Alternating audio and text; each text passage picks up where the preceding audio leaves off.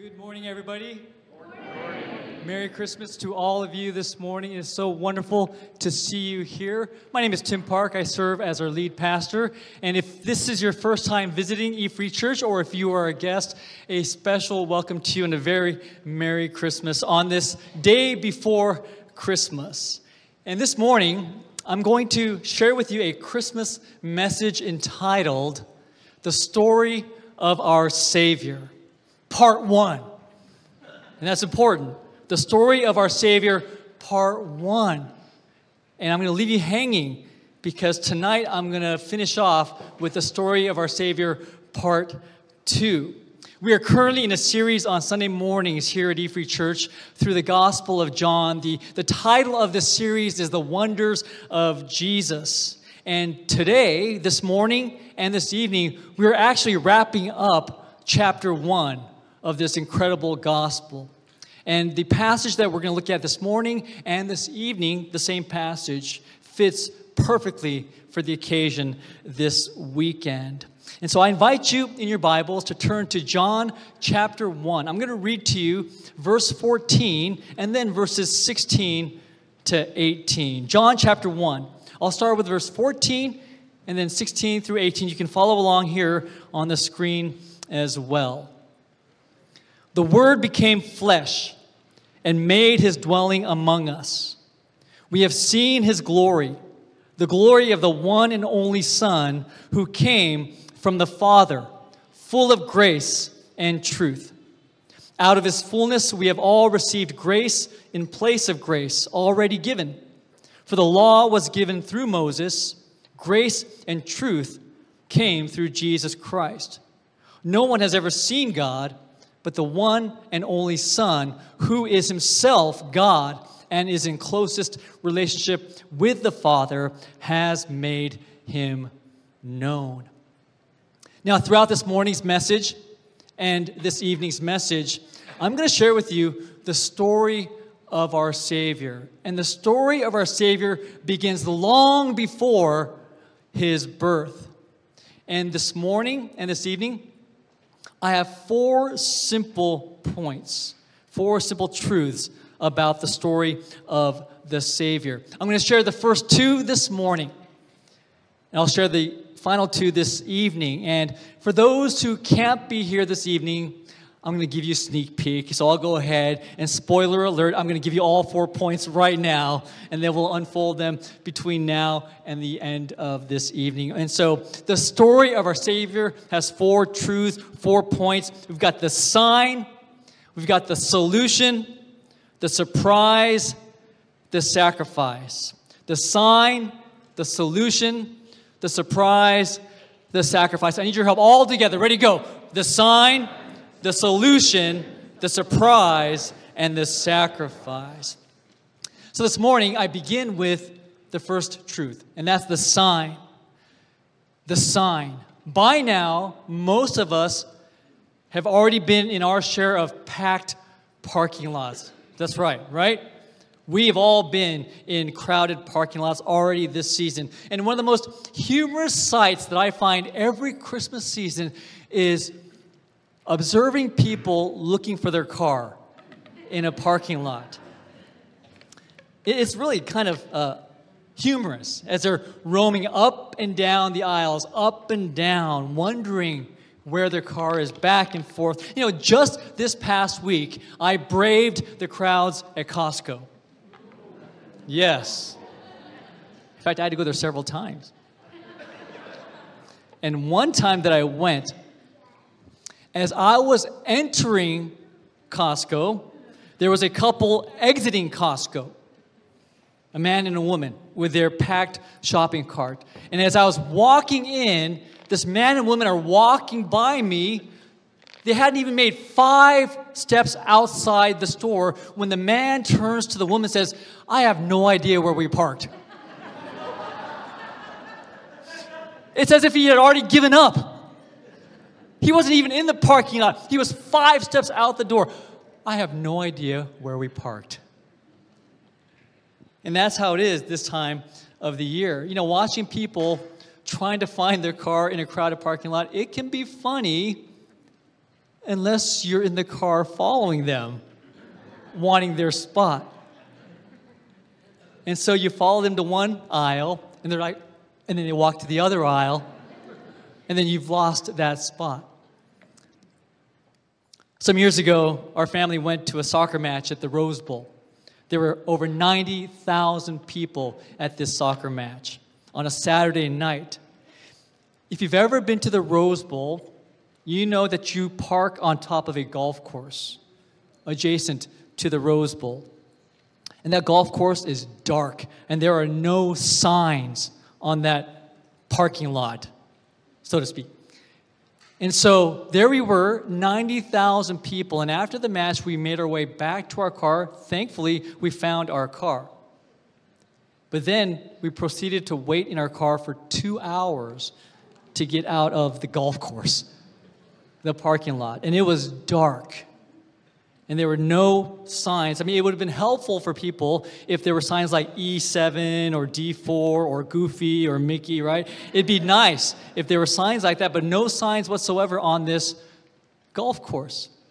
And so we waited for 2 hours, but the saddest part of that evening was watching one family roam the parking lot for the duration of those 2 hours, looking for their car.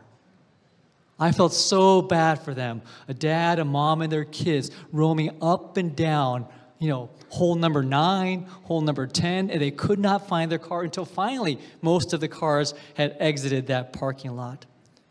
Signs would have been helpful there. It was quite chaotic. Tonight, I'm going to play a game with your kids, all right? And so I invite you to come back with your kids. I'm going to play a game with all the kids tonight involving signs, okay? Because the majority of the kids are downstairs right now. They're getting ready for a special performance later on. And so tonight, when you come back with your kids and we worship together, I'm going to play a fun game involving signs with your kids. But for now, I want to take us all back many centuries ago, to a place called Jerusalem. Jerusalem was the capital of the nation of Judah. And the nation of Judah was led by a king by the name of Ahaz. Ahaz came from the line of the great King David. But here's the thing about Ahaz. Ahaz was not a man of God. He did not honor God. I invite you to turn to the book of Isaiah, chapter 7. I'm going to read to you verses 10 through 12. Isaiah 7. And here's the account of this king named Ahaz. And verse 10 says this. Again, the Lord spoke to Ahaz.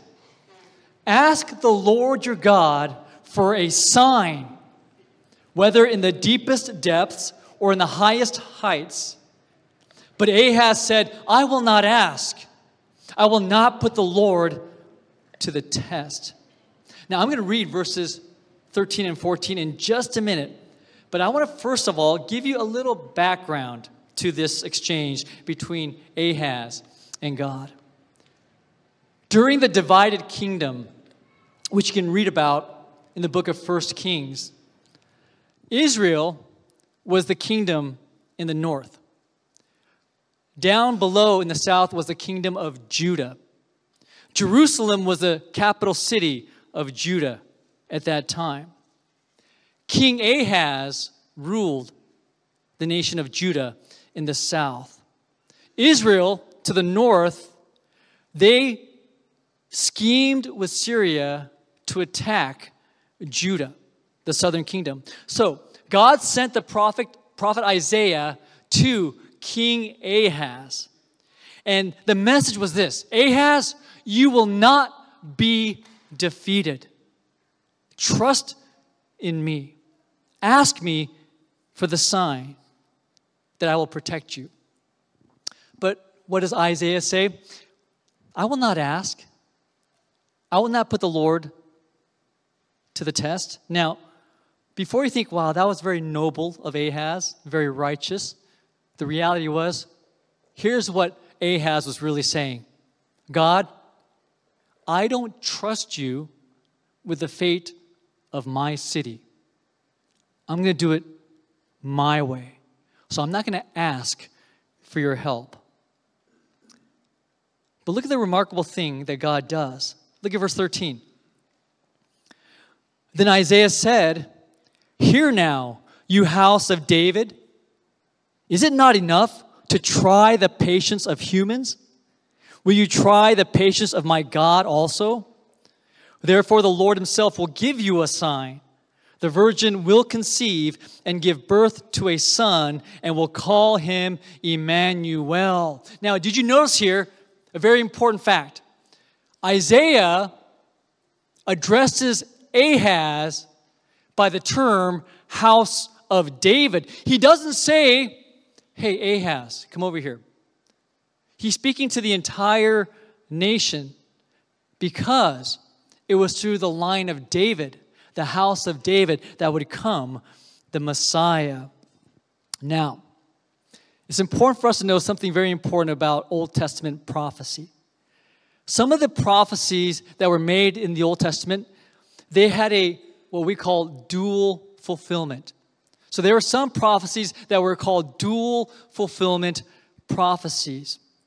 In other words, these prophecies, they had a short-term fulfillment, immediate, and then also a long-term fulfillment, an ultimate fulfillment with a much greater purpose. Did you know that if you were to read Isaiah chapter 8, the very next chapter, you would read about the immediate fulfillment of this short-term prophecy? There was a child that was born in the time of King Ahaz, who was given the name Emmanuel. And that was a sign to King Ahaz and the nation of Judah that God would be with them. Because the very name Emmanuel means God is with us, or God with us. And so, this prophecy had a short-term, immediate fulfillment. There was a baby born. Read about that again in Isaiah chapter 8. But we must know this. Ahaz lived hundreds of years before Jesus was ever born. In fact, Ahaz lived about 700 years before the birth of Christ. And so God had a greater purpose in mind for this prophecy. So yes, there was an immediate fulfillment, but there would ultimately be the second greater fulfillment in the birth of Jesus. You see, Ahaz did not trust God. But God intervened, and he gave the sign.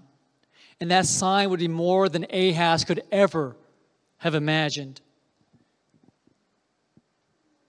Here's the thing about God and how he works. And you can nod if you agree with me. God's timing is always perfect. God's timing is always perfect. Is God's timing always my timing? No. In fact, oftentimes it's not my timing. But God's timing is always perfect. And maybe you've discovered this in your life. I have in my life. God often intervenes when I least expect it. When I least expect it. Now, it would be tempting for us to read this passage about King Ahaz and say, "God, you told Ahaz to ask you for a sign. That means I should ask you for signs as well." Before you come to that conclusion, before you jump to that conclusion, I want to talk about another man in the Old Testament by the name of Gideon. Gideon's account can be found in the book of Judges chapter 6. Allow me just to describe his account. Gideon himself was a judge, a leader in God's nation. And God commissioned Gideon to lead his people against the conquering Midianites. Gideon is overwhelmed. He's full of stress, anxiety, fear, and doubt. And in order to alleviate his fears, guess what? Gideon asks God for a sign. So he says, God, I've got this wool fleece, kind of like this sweater. Don't you like my sweater? So I've got this wool fleece, and I'm going to put it on the ground overnight. And if you are truly going to be with me and your people, then do this for me. In the morning, if there is dew only on the fleece, and the ground around it and below it is completely dry, then I know that you will protect us. So the next morning, Gideon wakes up. He goes out, finds the green fleece, and then he wrings it out enough to fill a whole bowl. So you would think at that point, Gideon has gotten his answer from God. But Gideon, he's not sure. And so he goes, okay, one more test is in order. So he goes to God and says, God, please do not be angry with me. Allow me just one more request. This time, I'm going to put the wool fleece outside on the ground. And the next morning, if the fleece is completely dry, but the ground below it is soaking wet, then I know for sure you will protect us. And of course, that's exactly what happened. The next morning, the wool fleece was completely dry. Now, based on Gideon's experience in the Old Testament, the temptation has been for some to, quote, put out the fleece. Have you heard that phrase? Put out the fleece. In other words, they'll say, God, please show me a sign. I need a sign, just like you showed Gideon, just like you showed Ahaz. I need a sign. Well, the reality is this. Before you jump to that conclusion, please know this. Gideon lacked faith. Ahaz simply did not trust God. So, my encouragement to us this morning is, it is not wise to follow their examples. Now, does that mean that we should never consider signs? No, signs can and do play roles in our lives. God might open some doors for you. He might close other doors for you. But did you know that at the same time, just because a door is closed doesn't mean it's time to stop knocking? God might be saying, just knock a little bit longer. And just because a door is open doesn't mean you mindlessly walk through it. You know, more than anything else, when I look at the accounts of Gideon and Ahaz, here's what I'm reminded of. Remember, Gideon lacked faith. Ahaz, he did not trust God. So here, more than anything else, is what I am reminded of when I read the accounts of Gideon and Ahaz. God is a gracious and patient God, especially when our faith is weak and our trust is low. And here's where you and I, we have a distinct advantage over Gideon and Ahaz. You and I have something they did not have. You and I, we have the finished written word of God. That's why it's better for us in 2023, heading into 2024, it's better for us to ask God for guidance through His word rather than turning over every stone looking for a sign. We've got the word of God right here, available to us at our fingertips. And it's the written word of God, this sign, that gives us the solution. And the solution is this: Jesus Christ. And that is point number 2.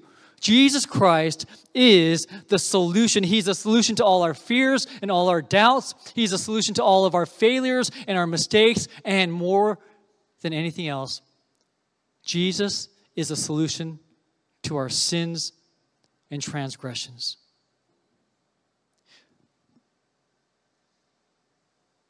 The reason why we celebrate Christmas is because Jesus came into the world because we needed a Savior. That is the only reason why we celebrate Christmas. The reason why Jesus came into the world is because we needed a Savior. God, in His perfect love and His perfect mercy, He provided the only way of salvation through His Son. I know this time of the year, people talk much about the magic of Christmas. It's wonderful. We celebrate, we rejoice. But the sole reason why we celebrate Christmas is because Jesus came to save us from our sins. That is the message of Christmas. And the message of Christmas is one of hope. Light came into the world to save us from darkness. And the reality is this: this time of the year, as festive as it is, it can feel extraordinarily stressful. Don't raise your hand, but I'm going to ask you, how many of you are feeling a little bit stressed out? Don't raise your hand. How many of you are feeling a little bit stressed out? I want to thank my family. They put up with a husband and a father who had to prepare for two messages. So thank you, family. It's been a busy season for all of us. We've all been busy, stressed. Many are feeling anxious. And as festive as it may be this time of the year, the reality is this: many are lonely and some are in a dark place. When we watch commercials and ads on TV, everyone seems so happy. Every family is so perfect. They're sitting around the dinner table, sitting around the Christmas tree, laughing and hugging and being merry. But the reality is this: for many here this morning, it's not all laughs and hugs. Some here this morning have a loved one in the hospital as we speak. Some here this morning have had to say goodbye to a loved one who passed in recent years. Some here this morning are currently experiencing strained family relationships. And tomorrow may provide anxiety because of the awkwardness. And some here this morning have made poor decisions in the past, and they wonder if God can ever forgive them. The solution to every one of those scenarios is Jesus.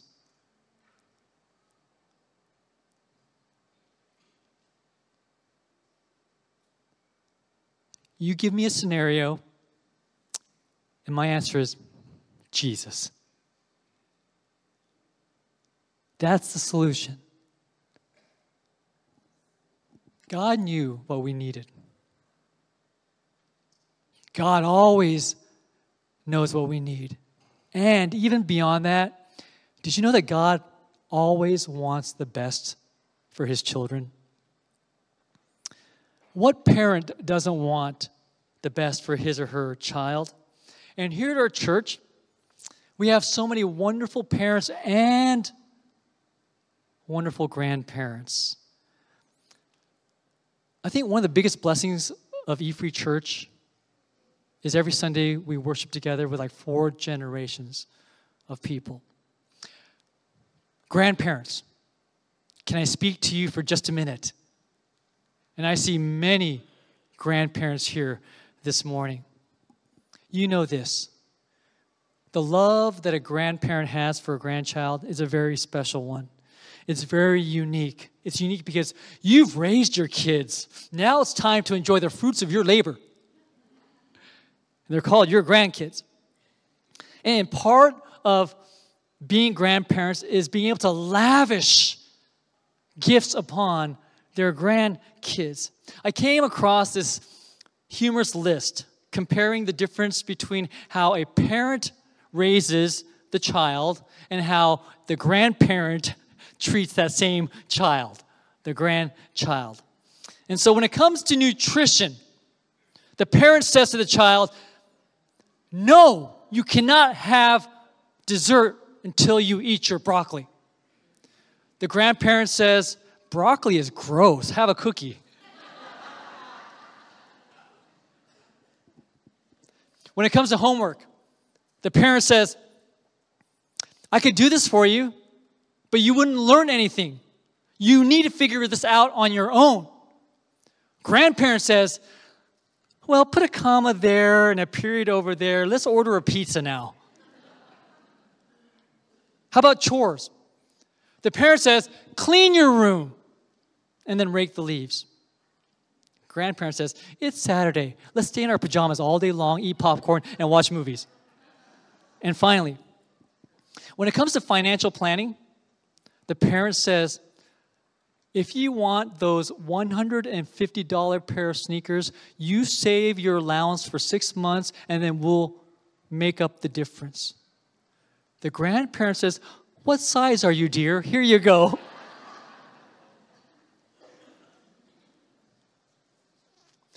Whether you are a parent or a grandparent, we all want the best for our children, don't we? We want them to have a better life than we have. Now, we may have different ideas of what is best for our kids and grandkids, but the fact is we want what is best. The point of Christmas is this: God lavished on us the most incredible, extraordinary gift we could ever imagine. In 1 John chapter 3, in verse 1, the Apostle John writes this: "See what great love the Father has lavished on us, that we should be called children of God." You know, the most fundamental truth about God's love is that He acted upon His love. "For God so loved the world that He gave His one, His only Son." Jesus is the solution to our fears and doubts. He is the solution to our failures and our mistakes. And He is the solution to our sins and our transgressions. Now, I know that in this room this morning, there are many fears and there are many doubts. Did you know that those who walked the earth with Jesus, they also had doubts and fears? So those who followed Jesus, as they looked ahead to what was coming, they realized, you know what? I made a commitment to follow Jesus. He's headed to His death. What does that mean for me? So His followers faced fears and doubts. Some of them, when they committed their lives to Jesus, they were disowned by their families. They lost their jobs. They were without shelter or clothing. So they faced some serious fears, and yes, some of them faced the fear of death. That was a real fear.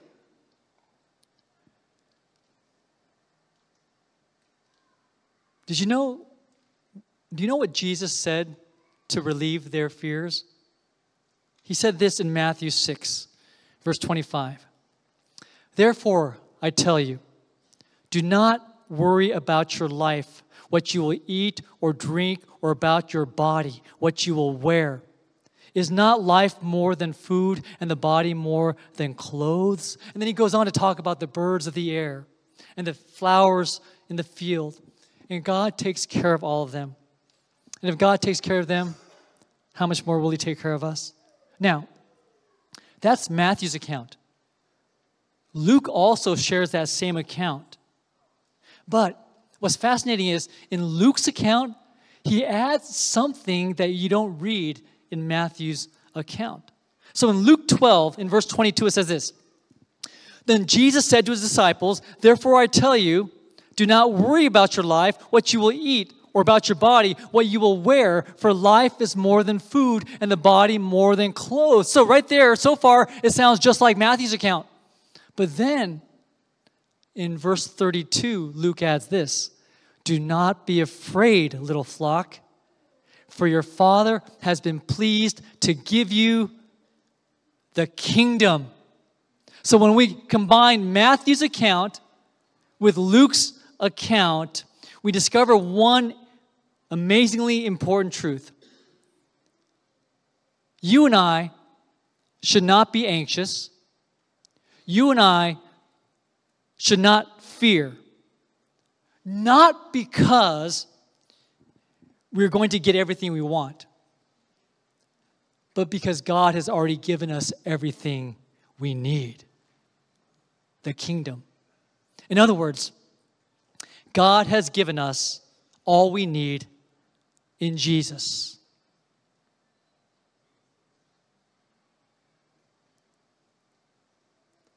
This time of the year, it's common to look ahead to 2024 and, wish everyone a prosperous and healthy new year. And that's nice. But this year, would you consider something a little bit different? Looking ahead to 2024, what if your health fails you? In 2024, what if instead of a pay raise, you get a pay cut? Is God any less good? Of course not.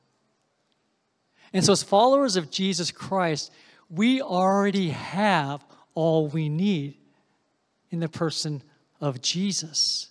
And so we want 2024 to be a Christ-filled new year. And as we look ahead to tomorrow, many of you will gather with loved ones and friends throughout this coming week into New Year's Eve and New Year's Day. To make this special for you this week, I'd like you to consider asking two questions this week.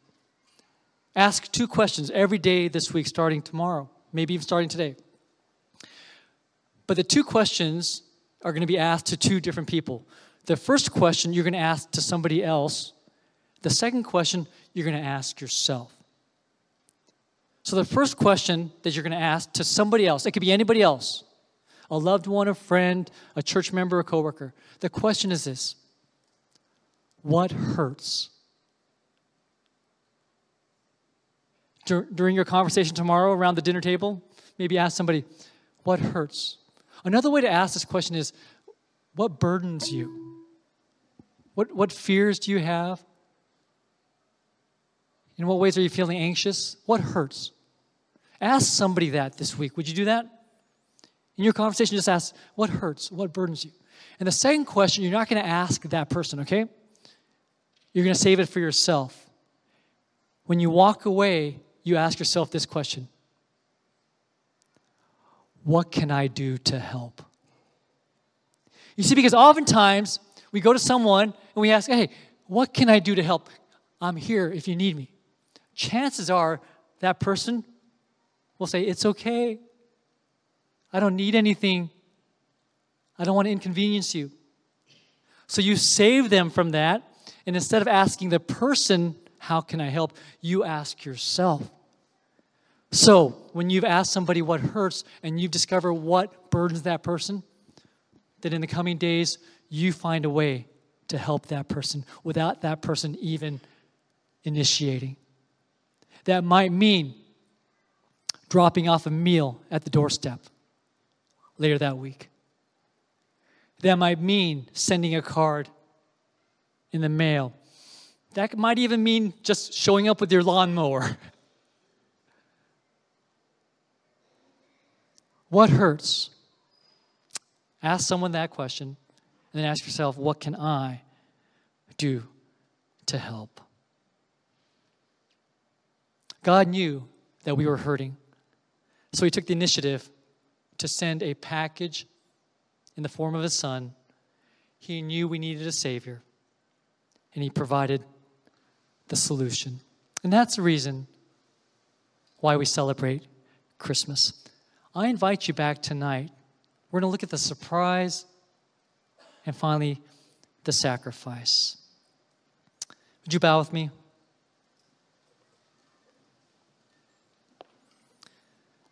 Father, thank you for Jesus. He is a solution to all our fears and doubts, our failures and our mistakes.